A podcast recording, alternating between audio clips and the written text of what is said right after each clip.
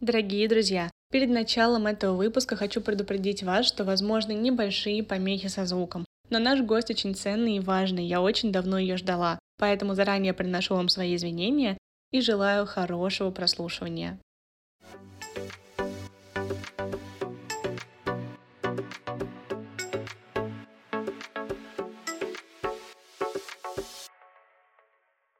Всем привет! Меня зовут Наташа Куринова, и это подкаст «Преподы тоже люди». Сегодня мы пишем просто один из самых долгожданных выпусков, ну, по крайней мере, для меня точно, потому что записать его мы собираемся уже, ну, год как минимум. У меня в гостях преподаватель английского и японского, мама двухлетки, исследователь и моя просто замечательная коллега Настя Першина. Настя, ну привет!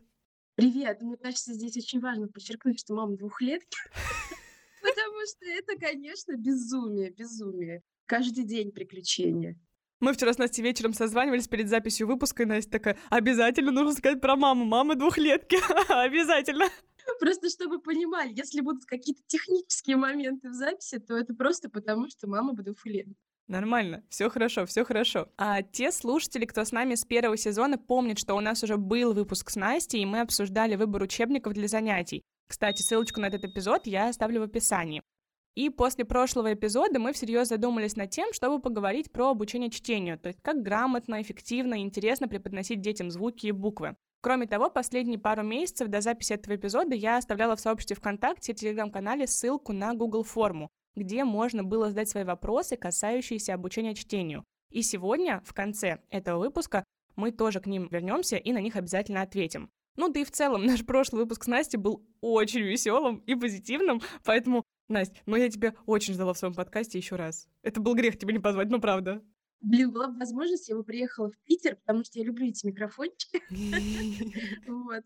Сейчас, конечно, мне кажется, аура даже, наверное, ну не такая, конечно, как в первый раз была, но все-таки очень серьезная тема сегодня, на самом деле. Я даже испытываю некоторый мандраж, чувствую большую ответственность перед тем, что буду говорить, потому что Какие-то моменты будут триггерными, мне Мгм. кажется, для преподавателей, какие-то будут в стиле «О, да ладно!» Но, кстати, для меня это будет тоже тема новая, потому что я не особо углублена в тему, так сказать, полностью обучения чтению, и как раз я собираюсь у Насти подкупить материальчики для изучения этой темы, потому что Настя этим занимается, товарищи, я там ссылочки на Настю оставлю. И наш выпуск будет для меня вот тоже таким познавательным, с новой информацией обязательно. Ну а по поводу студии, ты там давай как-то в Питер собирайся, ну как бы у меня третий сезон-то планируется, еще тем-то много неизученных. И, кстати, друзья, скажу сразу, что к сожалению, и это последний выпуск второго сезона, юбилейный десятый. И уже в день этого эпизода выйдет и небольшой бонусный выпуск, посвященный окончанию второго сезона.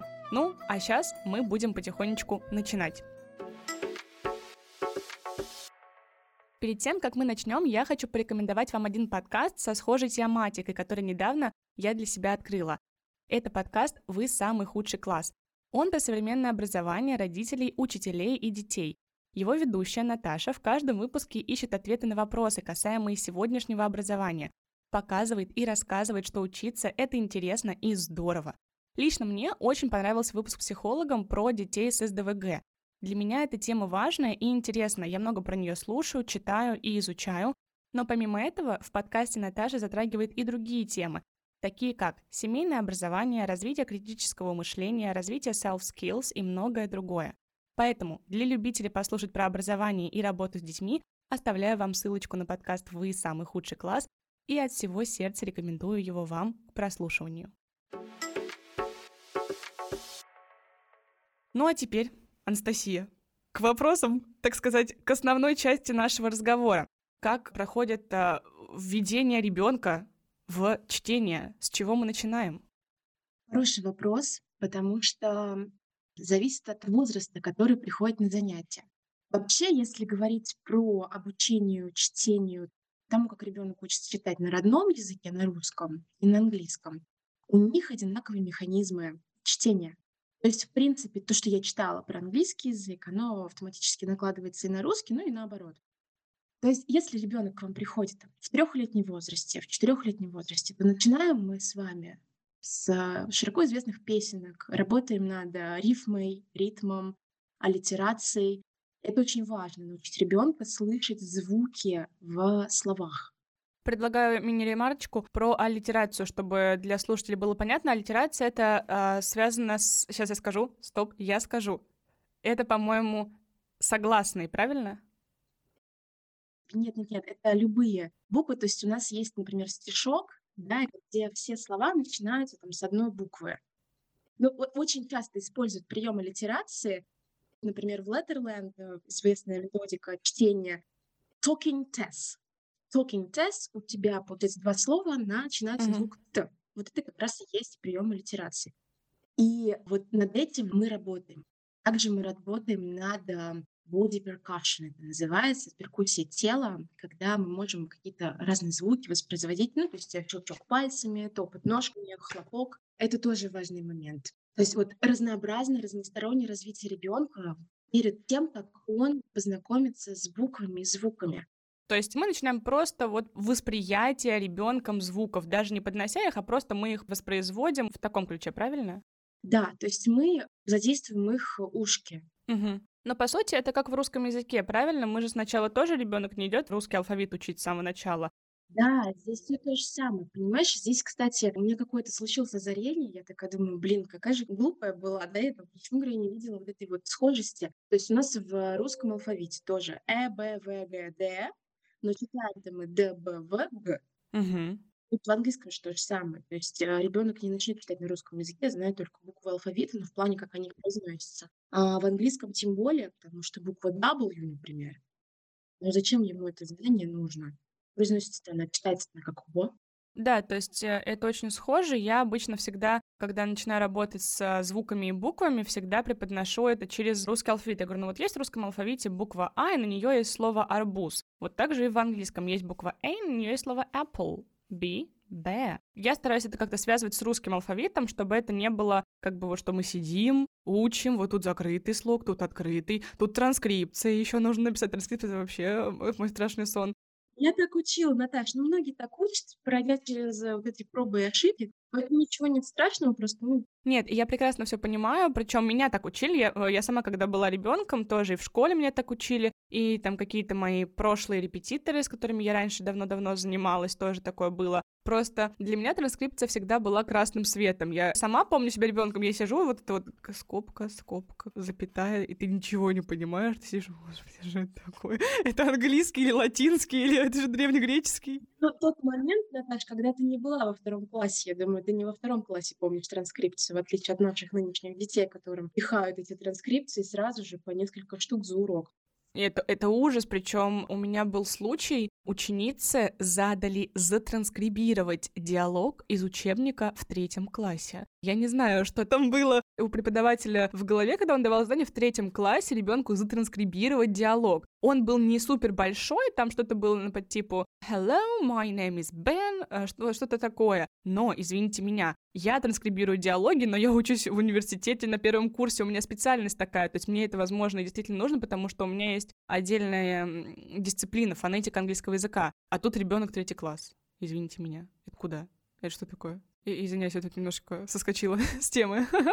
Тема чтения, говорю, она очень триггерная, на нее часто начинает нести не, не, не все дебри. Так, у нас там был первый, это Letters and Sounds, британская система. В общем, когда только вот появился мой сын на свет, на глаза мне попалось руководство британское Letters and Sounds.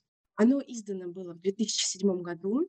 Оно не является чем-то обязательным, оно не входит в программу обязательно, но многие школы, дошкольные учреждения им пользуются. Я причем действительно искала, смотрела, мониторила, и многие писали о том, что они работают по системе Letters and Sounds. Как я уже много раз говорила, не нужно изобретать велосипед, оно все уже есть, оно все уже создано, уже великие люди, методисты, профессионалы все это придумали. И самое, что интересное в этом руководстве, оно состоит из 214 страниц. Неплохо. Оно как книга, ты его открываешь, и многие ответы на свои вопросы можно там найти. Это руководство можно разделить на шесть фаз в обучении чтению.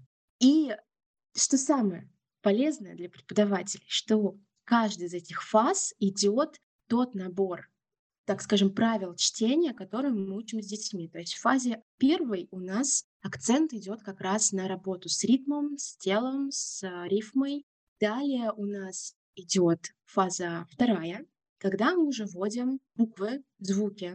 В основном используется порядок букв сетпин. Его можно прямо в поисковике вбить, и вам выйдет картинка. Далее, какие буквы вводятся после сетпин. Mm-hmm. На третьей фазе у нас начинаются вводиться диграфы. На четвертой фазе у нас вводится consonant blends. И на пятой фазе у нас продолжаются диграфы.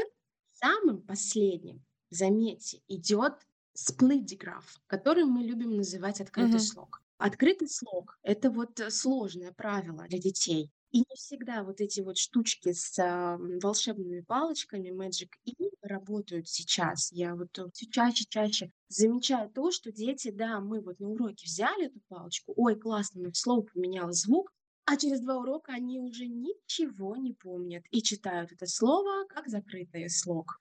Да, я с тобой согласна, мне тоже такие ситуации случаются, потому что я тоже работаю вот эту волшебную букву «и», и ты ее преподносишь, да, окей, все проходит, и детям это заходит, они говорят, да, круто, все интересно, проходит несколько занятий, да, и действительно они потом могут это забыть.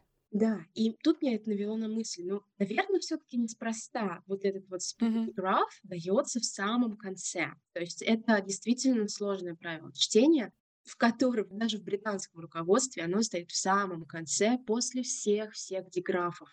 Но я, конечно, не оттаскиваю вот туда назад после всех, потому что это очень-очень долго, а слов с скрытым слогом достаточно много, и они сразу встречаются детям. Поэтому я его немного даю попозже, после согласных диграфов, mm-hmm. парочки гласных, и потом уже только открытый слог. И уже даю его как систему, вот это именно split digraph. То есть не с помощью вот этой волшебной палочки, а показываю, что у нас он эм, действительно разделяется. То есть если у меня группа детей учится, то, например, знаешь, они ручками вот так вот берут друг друга, держатся, чтобы им было наглядно видно, что это все-таки сочетание, но просто оно разделено а, согласной. Далее у нас был вопрос про phonological awareness. Угу. Это как раз то, к чему я пришла после этого пособия, потому что мне было интересно, а на чем же оно вообще строится, на чем оно основывается. И основывается оно как раз на фонологической осведомленности. То есть, что такое фонологическая осведомленность? Это способность ребенка манипулировать звуками в устной речи. Угу. Но я ее также перекладываю на письменную речь часто. И phonological awareness у нас, скажем так, состоит из двух этапов, да, то есть как раз на первых вот этих вот нижних ступеньках, если мы представим ее как лестницу, идет работа над ритмом, рифмой, аллитерацией, над умением слышать слово в речи и пониманием, сколько слов в предложении, например, у нас есть. Также на уровне слова работа с слогами. Вот. Да, чтобы ребенок понимал, сколько слогов у нас находится в слове. То есть вот эта вот вся работа, а потом мы уже переходим к phoneme awareness, phoneme awareness, оно все входит в phonological. Но вот здесь у нас идет уже работа на уровне звуков в слове. То есть умение соединять, разъединять, переставлять звуки в слове, заменять буквы, то бишь звуки в слове, то есть ребенок уже понимает, что заменив одну букву в слове, у него получается другое слово. И ты представляешь, какая работа идет над именно listening skills. Честно, для меня это какое-то другое измерение. А для меня тем более, для меня это сейчас звучит гениально, просто потому что мне очень нравится, что мы преподносим сейчас людям, которые так же, как я, допустим, не основы, осведомлены в этой теме и хотят это сделать. То есть преподавание чтения, обучение чтению как что-то простое для ребенка, как постепенный этап, как это происходит в русском. То есть не пич... Да, да. В том-то и дело, что для него это будет просто. Но для нас это, на самом деле, обучение чтению, это реально целая наука. Ну, это наша работа, а вот именно наша задача как раз-таки детям, ребенку облегчить процесс понимания английского языка во всех смыслах, и в чтении тоже. То есть чем проще будет момент преподнесения информации, тем лучше она будет усвоена, мне так кажется. Да, и раньше, на самом деле, я еще, знаешь, говорила про то, что нужно сначала довести до автоматизма, да, то есть обучение вот звуков, чтобы ребенок мог уверенно читать короткие слова. Но сейчас я больше склоняюсь к тому, что все-таки мы начинаем учить его читать, но мы должны при этом давать какие-то уже значения слов коротких, То есть он должен понимать, что вот изменив вот эту букву в слове, у него получается другое слово, и он должен это автоматически связать с изображением, с картинкой в голове, что вот при этом изменении у нас меняется и картинка тоже. Расширять эту связь в голове, вот эти вот нейрончики, делать эту систему больше. Ты имеешь в виду, как вот ситуация, допустим, с закрытым слогом, когда мы меняем, допустим, pinpoint, там получаются разные значения. Что-то вроде этого, да, да, что у нас меняется значение слова. Угу. Окей. Мы с тобой еще хотели перейти через фонологическую осведомленность, войти в игры. Да, могу рассказать несколько игр, которые можно сделать. Не буду брать нижнюю ступень, где у нас рифм, аллитерация, ритм.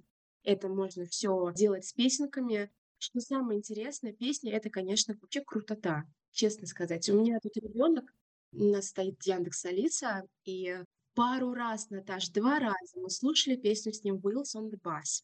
я ему пару раз показала вот это вот движение up and down. И представляешь, что вчера он мне выдал? Третий раз вот оно включилось, то есть на протяжении недели. И вот он стоит, и прямо на слове up and down он начинает руки вверх и вниз, Мгм. без моих каких-то напоминаний. Я вот с такими глазами сидела на него смотрела. Вообще песни, конечно, это класс, это круто. Я с тобой во всех смыслах согласна. То есть э, тоже работала, когда с детьми в офлайн формате, и всегда, когда занимались офлайн с малышами и с, э, допустим, начальной школой, брали песенки, и вот всегда ребенок запоминал большинство лексики только через песни. Я всегда ввожу погоду, вот на каждом занятии мы с детьми обсуждаем погоду. Вот каждое занятие это how are you and how's the weather today.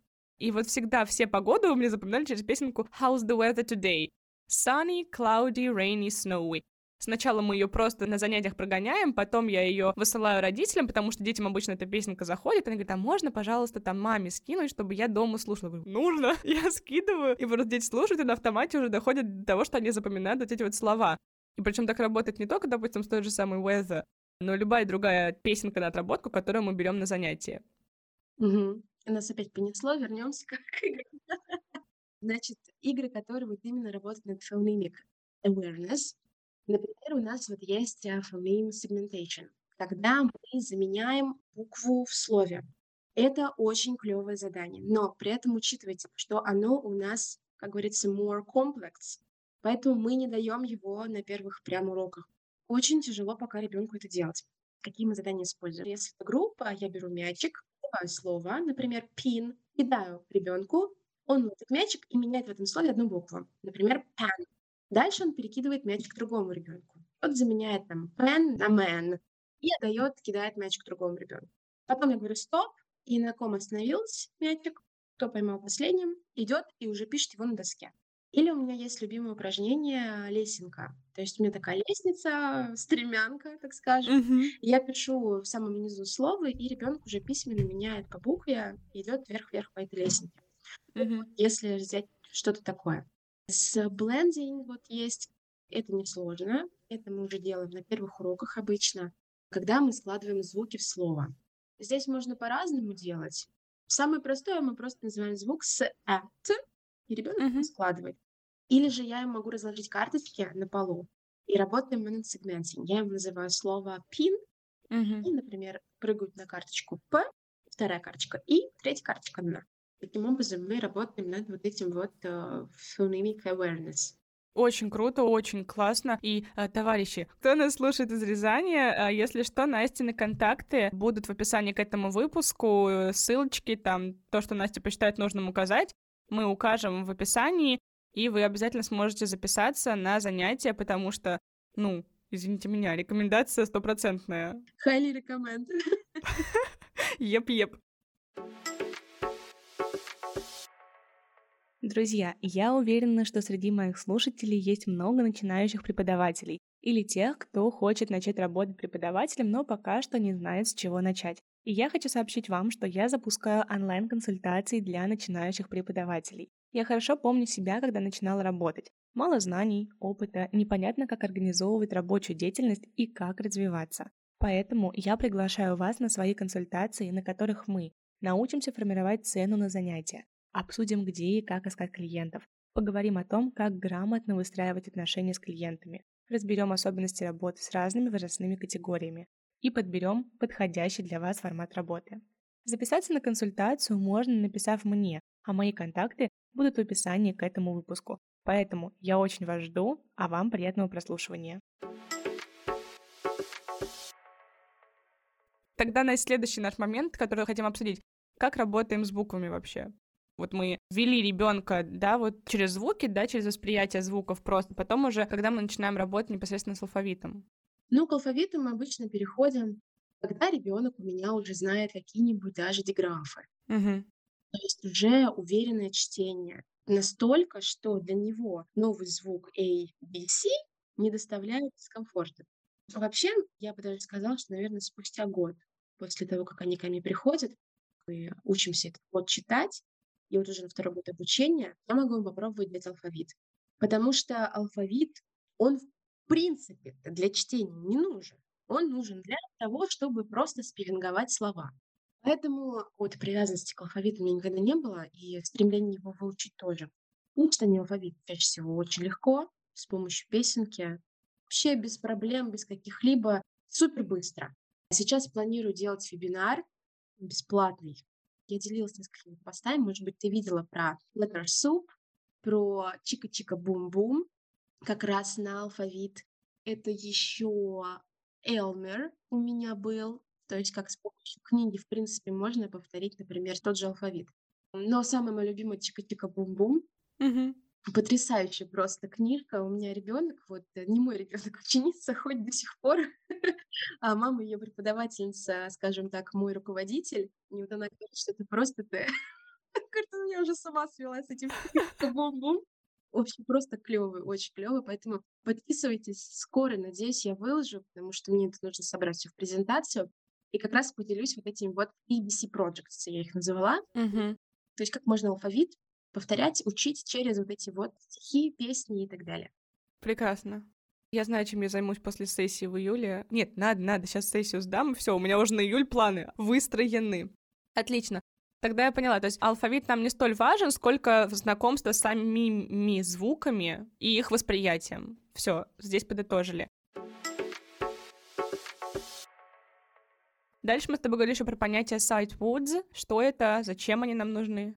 Вот sight words тоже очень такая зыбкая почва, я бы сказала, потому что многие не понимают, не видят смысла, может быть, протаскивать sight words а, через обучение. Mm-hmm. Что такое sight words? Sight words — это те, которые слова чаще всего употребимые, и слова, которые у нас не подходят ни под одно правило. То есть слова исключения, грубо говоря.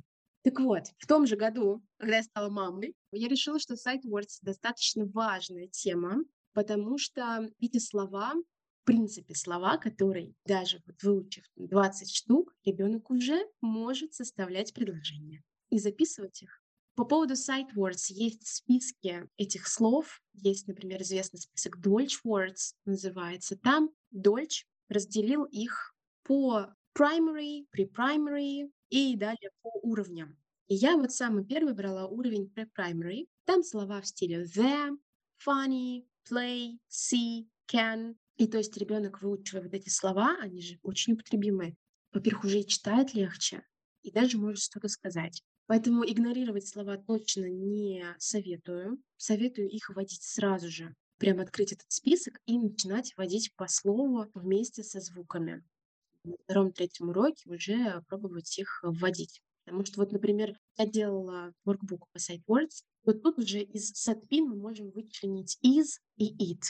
С помощью первых шести букв с э, т, п, и, н мы можем уже называть it is a man, it is a pin, it is a map и так далее.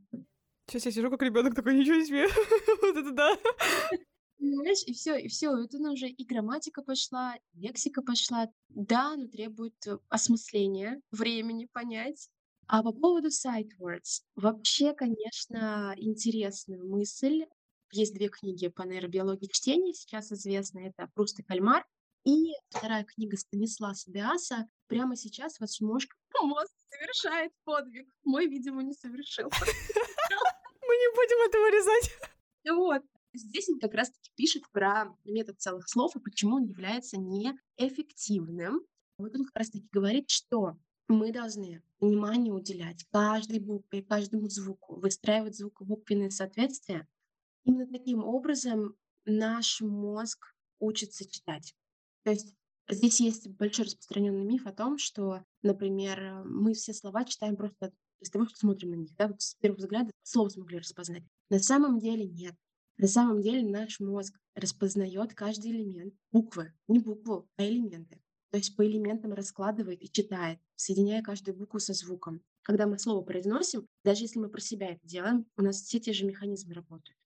И звук и буквы соединяются, и это происходит настолько быстро, одновременно, но все равно этот процесс происходит таким образом, что он поэтапный, хоть и происходит молниеносно.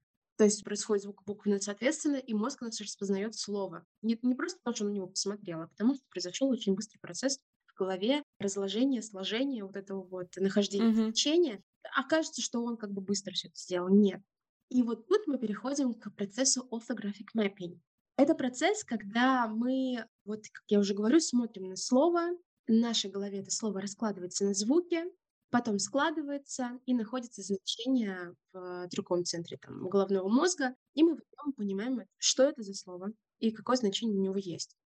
Есть советы о том, как вот этот процесс ускорять, улучшать, чтобы у нас э, все там в голове связывалось. Использовать, например, hard method.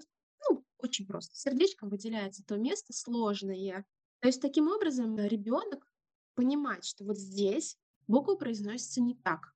И вот он ее выделил. Сделал себе зрительную ассоциацию.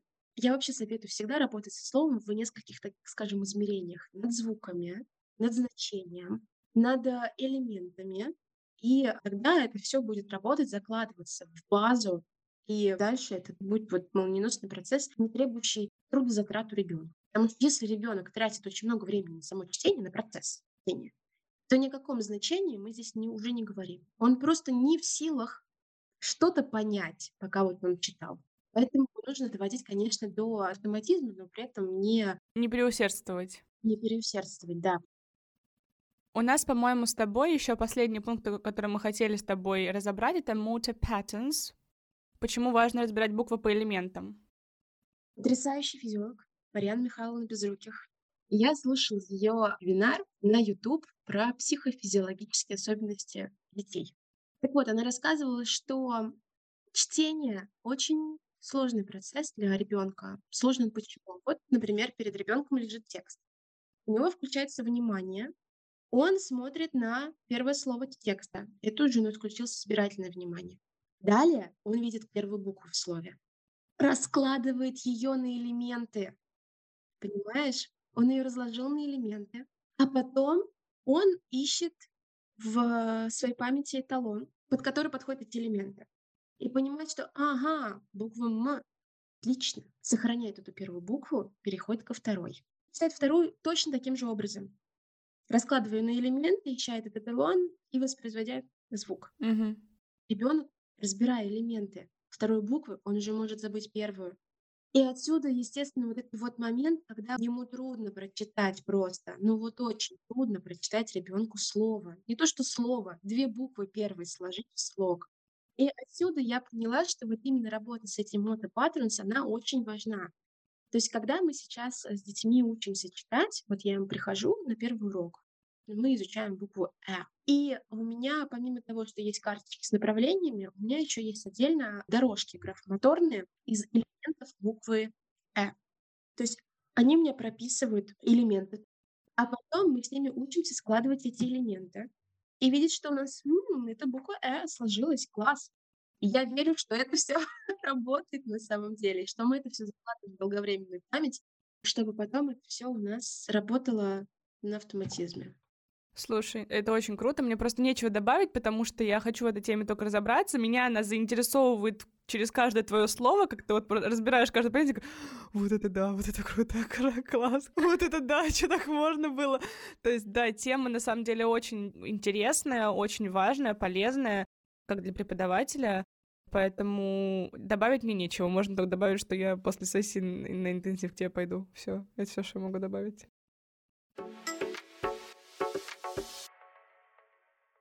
Теперь мы немножечко перейдем к вопросам, которые нам задали слушатели подкаста. Первый вопрос — это когда вводить алфавит? Но мне кажется, мы с тобой уже затронули эту тему в середине выпуска, да, то есть мы еще раз обсудили, что вводить алфавит можно только после того, когда восприятие звуков у ребенка сформировано. То есть алфавит не столь важен, сколько само восприятие звуков ребенком, правильно? Угу. Отлично. Тогда у нас следующий еще вопрос — это обязательно ли транскрипция? Моя любимая тема. Товарищи, нет. Нет, нет, красный свет, red flag просто. Знаешь, мне попал на глаза пост ВКонтакте. Я так ухахатывалась вообще. Человек, который написал пост о том, что транскрипция, ну, не нужна она на первых этапах, то есть второй, третий класс, ну, ну зачем, ну нафига, господи. И там началось, да нет же, да обязательно, да вы вообще ничего не понимаете, да вот я, у меня дети все классно учат, да вообще, короче, вы хреновый преподаватель. Так вот, друзья мои, транскрипция — это еще одна система знаковая, которую детям нужно выучить. При этом вопрос, а цель-то какая, транскрипция? Ну вот какая цель? Понимаешь, я транскрипцией профессионально, углубленно начала заниматься в университете сейчас. То есть у меня есть отдельная дисциплина фонетика, я сдавала фонетический зачет, то есть потому что в моем университете важно, у меня идет приоритет на британский английский, на британский акцент, и нас это мучат, мы с этим работаем. Это моя специальность, это важно, я над этим работаю хорошо. Но если мы говорим про детей, им главное войти вообще в мир английских букв и звуков, им главное вообще осознать это. А когда их начинают пичкать какими-то скобками, какими-то там двоеточиями, запятыми в этих транскрипциях, у ребенка просто диссонанс в голове, он не понимает, что от него хотят. У меня был просто случай, когда я еще работала как выездной репетитор на дом, я ездила к мальчику, который учился в гимназии, и ситуация. Ребенок, чтобы прочитать слово, ему требовалось достать свою огромную тетрадь с кучей транскрипций, найти, посмотреть, подумать, вспомнить и только потом прочитать. То есть пять минут прочитать одно слово через транскрипцию. Потому что без транскрипции ребенок слово не воспринимает. Тогда у меня вопрос. Ребенок, допустим, едет просто за границу, да, и ему там нужно прочитать какое-то английское слово. Что он будет делать? Там же не написано транскрипция. Как мы будем читать? Да в том-то и дело, Наташа, что мы с тобой воспринимаем это как... Э, да ладно, зачем? А многие, многие, действительно многие преподаватели еще считают, что она нужна, она важна, и нужно учить ребенка. Но, друзья мои, ну не во втором классе. Ну какой второй класс транскрипции? Третий. Вы издеваетесь? Вы издеваетесь над собой, над ребенком? И над вашей нервной системой. Да, нервная система летит к чертям. Помимо научиться читать, помимо правил этих диграфов, вы еще хотите влепить им транскрипцию? На кой черт она вам нужна? Ну вот этого я не понимаю. Я вот очень злая сейчас сижу. Не нужна транскрипция детям во втором классе. Седьмого класса вводите без проблем, когда ребенок уже умеет читать, понимает, что он читает. Вводите свою дурацкую транскрипцию. Но не надо раньше это делать. Ну, ребят, ну век технологий. Алиса, скажи мне, пожалуйста, как произносится слово таракан на английском? Таракан на английском. Cockroach. Все. Я просто улечу. Алиса! Это же не проблема, друзья мои. Я присоединяюсь тоже к Насте. Транскрипция не нужна детям в начале вот этого изучения звуков английского языка. В начальной школе она им не нужна. Когда ребенок более-менее осознанный уже в плане чтения и звуков, да, окей, сейчас нет. И я не сталкивалась никогда с коллегами, именно вот лично, кто топил за транскрипцию. Я не знаю, что бы я делала, если бы встретилась с таким человеком. Единственные преподаватели, которые вот эту вот транскрипцию топят, это учителя, которые в школе. Я работаю когда с детьми, то есть я никогда не отказываю детям, которые занимаются в помощи с домашней работой по школе, потому что ее аховое количество, и когда смотришь, сколько детям задано, мне страшно. Я говорю, это что, это по-английскому столько задали на завтрашний день, обалдеть. То есть я просто прошу заранее предупреждать родителей детей, там, если у вас есть домашка, вы мне ее скиньте заранее, я посмотрю. То есть вот та же ситуация, про которую мы говорили в начале. Затранскрибировать диалог в третьем классе. Ну вы что, товарищи? Это полная попытка отбить желание вообще что-то делать в английском языке. Кстати, сейчас немножечко перейду к алфавиту. В каком порядке вводить буквы? Вот я когда сидела, думала, как донести да, мысль о том, что, например, вот если мы берем первые шесть букв алфавита, вот прям возьмите листочек с ручкой запишите, сколько слов у вас получится. Слов. Именно слов, у которых есть значение. И а, если это порядок сет-пин, тоже напишите список. Очевидная разница будет в том, что у сетпин гораздо больше слов, и он гораздо удобнее этот порядок брать. Но я не придерживаюсь какого-то конкретного порядка слов, как конкретного порядка букв. То есть берите любой, который вам удобен, но чтобы из него были слова составлены адекватные. У нас был вопрос, вообще тоже такой интересный. Мы вчера с Настей вечером перед запись тоже созванивались, обсуждали. А что мы с тобой, Настя, думаем про методику цветочтения, например, как у Мещеряковой, Свечкаревой и других авторов, контраст со школой? Что мы думаем, Настя? А, честно так скажу, что до этого вопроса я даже знать не знала о существовании данной методики. Нет, я знала Валерии Николаевне Мещеряковой. Я тоже. О ее методе, методиках, но о цветочтении слышала первый раз. Я попыталась найти в своем небольшом блоге людей, которые могут мне что-то про нее рассказать, но не нашла, к сожалению. Пришлось найти видео на YouTube и посмотреть самой. Я просто хотела послушать, э, действительно, какие-то отзывы, может быть, собрать, какие-то плюсы, минусы, там, может быть, люди какие-то видят. И сохранять нейтральную позицию в этом вопросе. Мне удалось полистать тетрадь по чтению то, что я увидела, я увидела большое количество незнакомых слов для ребенка. Вот прям вот в таком вот объеме на полстраницы для отработки чтения. Если мы чтение доводим до автоматизма и учим ребенка, да, там просто чтобы он умел читать на английском, да, может быть, она рабочая. Для меня именно вот цветочтение в данном вопросе первым таким э, сигналом является то, что это очень большой контраст со школой, как минимум потому, что если к вам приходит ребенок, вы преподаете ему чтение по методике цвета чтения, может, если вам нравится, если вы разбираетесь в этой методике, если вы уверены в ее эффективности, то да, это круто, но ребенок пойдет в школу, где цветочтения нет. И, допустим, без вот этих вот, э, так сказать, выделения цветов, да, сказок про то, что буквы дружат, он в школе не сможет работать, потому что школьный учитель не будет объяснять ему чтение через методику цвета чтения. Да, потому что в любом случае будут встречаться слова исключения, слова, которые не были там задействованы в этой методике. И ребенок, увидев это слово, но оно все равно для него будет незнакомо. Это мое субъективное мнение. Опять же, как я уже много раз говорила, с любой методикой нужно научиться работать вам самим. Она вам должна нравиться, вы должны понимать, что вы делаете, цель того, что вы делаете, к чему вы идете. Ну, есть действительно люди, которым нравится цветочтение, этот метод Мещеряков. Да, друзья, мы высказываем свое мнение субъективное, это только наша позиция в этом вопросе. Если у вас, допустим, хорошее отношение к методике цветочтения, и она у вас эффективно работает, и вы по ней давно преподаете, это очень круто, вы даже можете написать э, в ТГ-канал подкаста, в сообществе ВКонтакте, мне лично, Насте, то есть это класс. Просто сейчас в данном вопросе мы высказываем только свою вот субъективную позицию. Честно скажу, по-моему, когда вот просто дав ребенку незнакомый текст, как мне кажется, что увидев без вот этих вот визуальных обозначений, это первая трудность уже будет. Потому что ребенок растеряется без знакомых познавательных каких-то признаков. А я использую вот этот хард-метод с сердечками. Отлично работает. Там где-то местами мы выделили это сердечко, потом перестали, и все, ребенок запомнил, что вот это вот...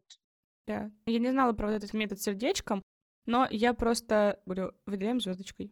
Просто здесь тоже да, нужно понимать, что, конечно, дети разные, и ты никогда не знаешь, что с ребенком сработает. Одним сработает цветочтение, потому что у него очень хорошо развита, например, зрительная память. Другой, как говорится, сорян, но я не могу это, я не понимаю, как это работает. Он просто запоминает, например, цвета. Мгм. А, не понимает, как их расставлять, зачем вот это все выделили и как это вообще, что это, что с этим делать. С кем-то вот действительно нужно отрабатывать каждый звук в слове, чтобы он его запомнил. Нужно просто понимать базу, базовые знания по чтению. Я всегда вот это вот стремилась. Я почему еще тоже сама не написала никакую там методичку по чтению? Но ты можешь написать. Да нафиг мне это надо, потому что убеждать людей о том, что это эффективно, это работает, не хочу. Даже не буду на это силы тратить. Вот я знаю основные моменты. У нас есть phonological awareness, у нас есть phonemic awareness, над которым мы должны работать. Я знаю, как должны учиться sight words, какие варианты их изучения есть, да, там, с ребенком, у которого, например, вот это не работает, а вот это сработает. Вот поэтому у меня одна методика, ни одна ко мне не, приживается со мной, потому что ну, я не могу. У меня с одним ребенком это не подходит. Это мне не нравится герои Латерленда. Этот, например, не хочет песни петь. То есть они все, все реально, все дети индивидуальны, просто выбирать методику под себя. Ну да, в целом в преподавании так и работает, то есть никогда нельзя всех под одного ребенка. У всех могут быть разные особенности, у детей имеется в виду. Да, а тут какой-нибудь находится уникум, который телки-моталки выучил транскрипцию за сутки. Такие тоже, я думаю, найдутся. Настя, я тебя обожаю. Короче, товарищи, вы поняли, да, наше отношение к транскрипциям? Вот тут мы с Настей высказываем свое субъективное, но по нашей точке зрения правильное мнение, абсолютно правильное. Нарциссические взгляды у нас в транскрипции. И что? И что?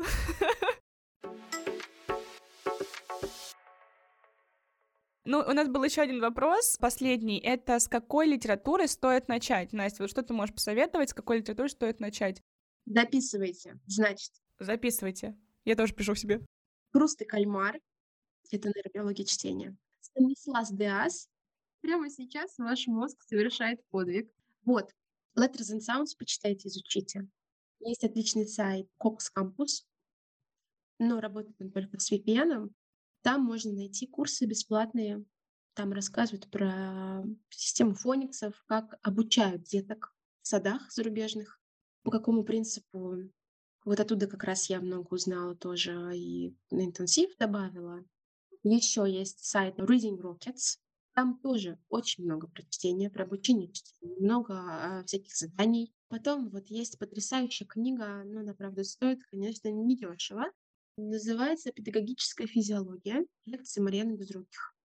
Вот, но я говорю, Марьяна Безруких советую посмотреть, э, вообще заслушаешься. Она очень грамотно рассказывает всегда, прям приятно слушать. И рассказывает какие-то такие, знаешь, вещи из опыта. Прекрасно, обязательно, обязательно посмотрим литературу. Из этого всего я вычленяла по чуть-чуть информации. При этом, когда я начала углубляться в чтение, для меня это на самом деле стала наука обучать чтению. Сейчас я смотрю, многие уже начали тоже про это рассказывать, создавать свои методички. Многих коллег смотрю, есть э, тоже методички. Ну, грубо говоря, без проблем. Но я считаю, что нужно знать базу, на которых должно все основываться. Да. Мне кажется, можно еще просто к нашему списку, который шел, добавить Twinkle. Twinkle, Twinkle Phonics, да, там Twinkle, сайт Twinkle, конечно, вообще богат просто на все. Настя, ты потрясающая. Спасибо. Крутая. Ты просто... У меня проблемы с самооценкой, поэтому просто... Так, товарищи, в комментариях к этому выпуску пишем, какая Настя крутая, если что. Я причем на самом деле рассказала всего, это, это прям реально 10% от того, что вообще в принципе могу рассказать, и очень жалко, что у нас всего час. Я очень надеюсь, что многие преподаватели, что многие там те, кто собираются пойти в преподавание, те, кто уже в преподавании, как я, хотят побольше углубиться в эту тему, заинтересовались, потому что мне было важно этот эпизод сделать, мы с тобой его собирались сделать еще в том году, просто первый сезон закончился, и мы с тобой его принесли на второй. Я вот очень заинтересовалась. Я бы действительно хочу вот сейчас а, летом, когда у меня будет чуть посвободнее по времени после окончания первого курса, просто этой темой заняться, потому что у меня сегмент как раз сейчас больше все-таки учеников, это начальная школа, это те, кто здесь приходит 6, 7 и выше лет, и с которыми как раз-таки вот э, нужно тоже работать со звуками. И чем проще, тем лучше, потому что в школе или детей просто, извините за выражение, там, ну, э, я не знаю, терроризируют, с тем, как они летят по этим звукам, и вот мне бы не очень хотелось, чтобы дети воспринимали звуки и чтение как что-то вот страшное, я не хочу, не хочу этим заниматься, а наоборот полегче.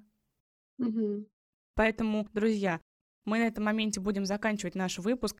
Настя, ну тебе просто тысяча благодарности, огромное большущее спасибо за то, что ты пришла ко мне, поделилась такой важной, полезной информацией.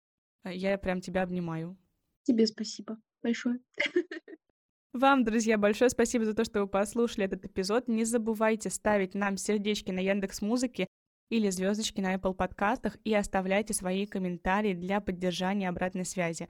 Все ссылочки и на наш с Настей эпизод, и на Настю, и на меня, и на телеграм-канал, и на сообщество ВКонтакте, и на подкаст «Вы самый худший класс» будут в описании к этому выпуску. Я вас обнимаю. До новых встреч. Всем пока-пока.